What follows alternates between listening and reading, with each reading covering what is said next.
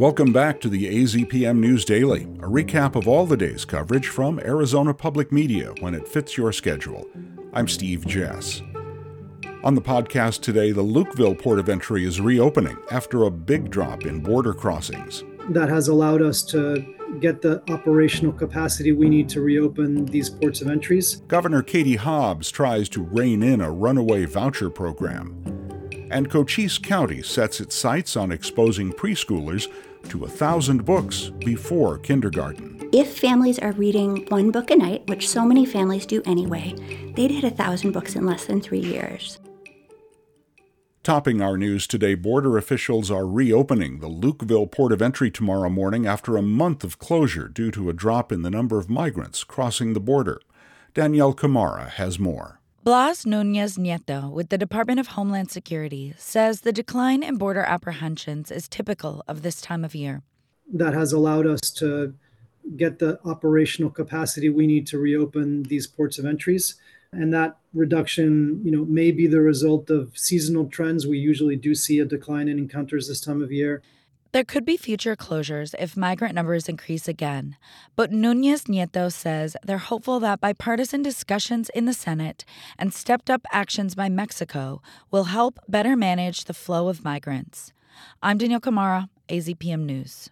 The Pima County Medical Examiner reports nearly 200 migrant deaths last year in Pima County's borderlands.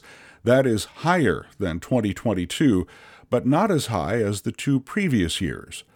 The number of migrants crossing in the Border Patrol's Tucson sector in 2023 nearly doubled to close to half a million people, increasing the number of deaths by 20 over the year before. The increased deaths are attributed in part to the growing number of people crossing the U.S. Mexico border in Arizona, considered to be one of the deadliest places to cross unauthorized. The Pima County Medical Examiner has documented nearly 4,000 migrant deaths since the year 2000. Governor Katie Hobbs has introduced a plan to rein in Arizona's expanded school voucher program but the proposal is likely to receive a cold reception in the Republican controlled legislature. Since the Empowerment Scholarship Account program was expanded by Republican lawmakers and former Governor Doug Ducey in 2022, making all Arizona students eligible for vouchers, the cost of the program has surpassed expectations. Hobbs' office estimated in July that vouchers could cost the state nearly a billion dollars this fiscal year. Many of Hobbs' proposals aim to ensure taxpayer dollars are being spent appropriately. She wants the Arizona Department of Education, for example, to individually approve any voucher purchase over $500 and give the Auditor General more oversight of private school spending. Democrats have argued the state can't afford the ballooning cost of the program as Arizona faces a $400 million budget deficit. Hobbs tried but failed to scale back universal vouchers in the previous legislative session.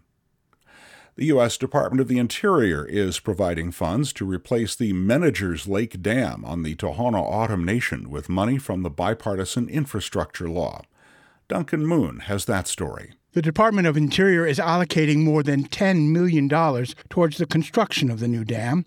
The current 22 foot earthen dam is being replaced to improve safety and provide flood protection for communities downstream. The funding is part of a nearly $30 million investment from President Joe Biden's Investing in America agenda to protect tribal communities by repairing and upgrading clean water systems and replacing failing dams. In total, the bipartisan infrastructure law invests $13 billion directly to American Indian and Alaska Native tribal communities throughout the United States, including $250 million over five years for tribal dams and water projects such as the Menagers Dam. I'm Duncan Moon, AZPM News. Instead of throwing away your Christmas tree, Tucsonans can recycle them through the city's Tree Cycle program. We hear more on that from Tony Perkins. The City of Tucson's Tree Cycle program collects natural trees and grinds them into mulch. Alyssa Tarpley with the city's Environmental and General Services Department says it's also an opportunity for neighborhood residents to team up and bring more than one tree to a recycling center definitely sustainability is uh, the theme going into 2024 and we want to keep that going with you know our um, carbon emissions as well as what we're putting into the landfill There are nine designated locations in Tucson and Oro Valley for people to bring their trees. The program requires all ornaments and other decorations to be removed ahead of time. The sites will be available from now through January 15th. You can find a list of the locations on our website. I'm Tony Perkins, AZPM News. Next week, NASA will respond to a Navajo Nation request to delay a moon launch that could carry cremated human remains. The ashes come from private companies known for offering memorial services in space.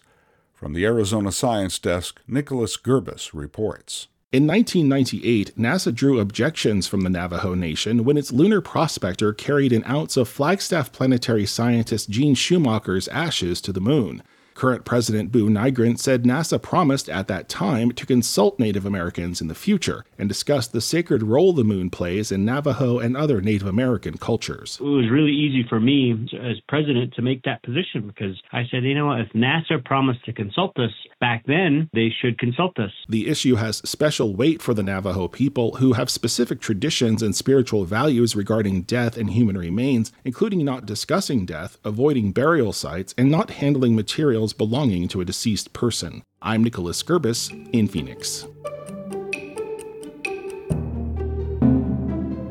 Libraries in Cochise County have implemented a program called 1000 Books Before Kindergarten to help encourage early childhood reading.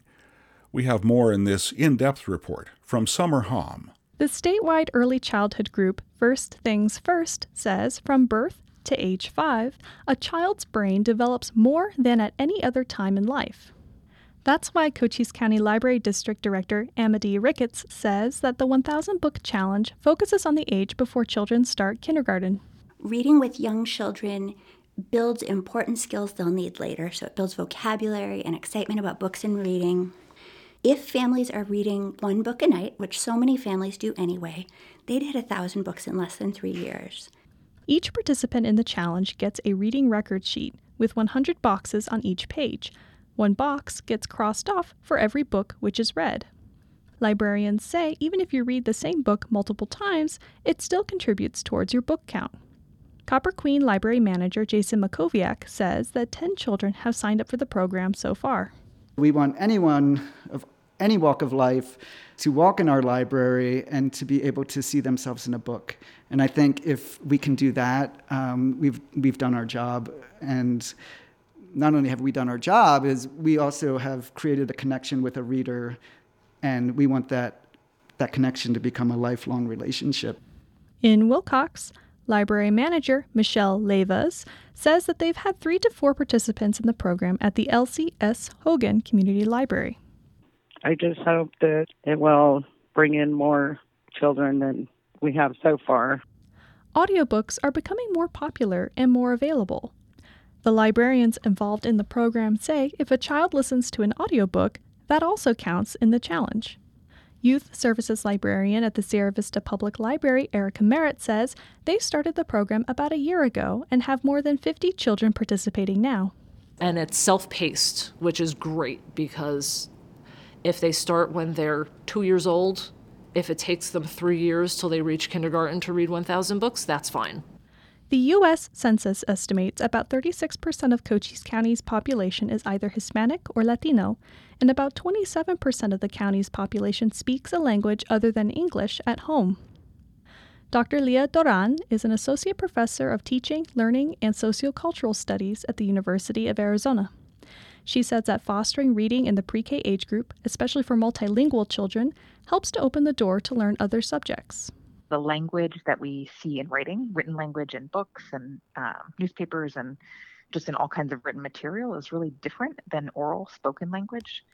So it's really valuable to kids to have a lot of exposure, not only to oral language the way that we all have with our families, but specifically to written language in the way that it is different. Um, especially because the further you get in school, the more you are expected to learn through reading, uh, not just about reading. Um, and so the better you understand how written language works, the, the, better you're positioned to, you know, learn about science and social studies and even math, you know, because a lot of the learning happens through writing and through reading textbooks and through reading picture books.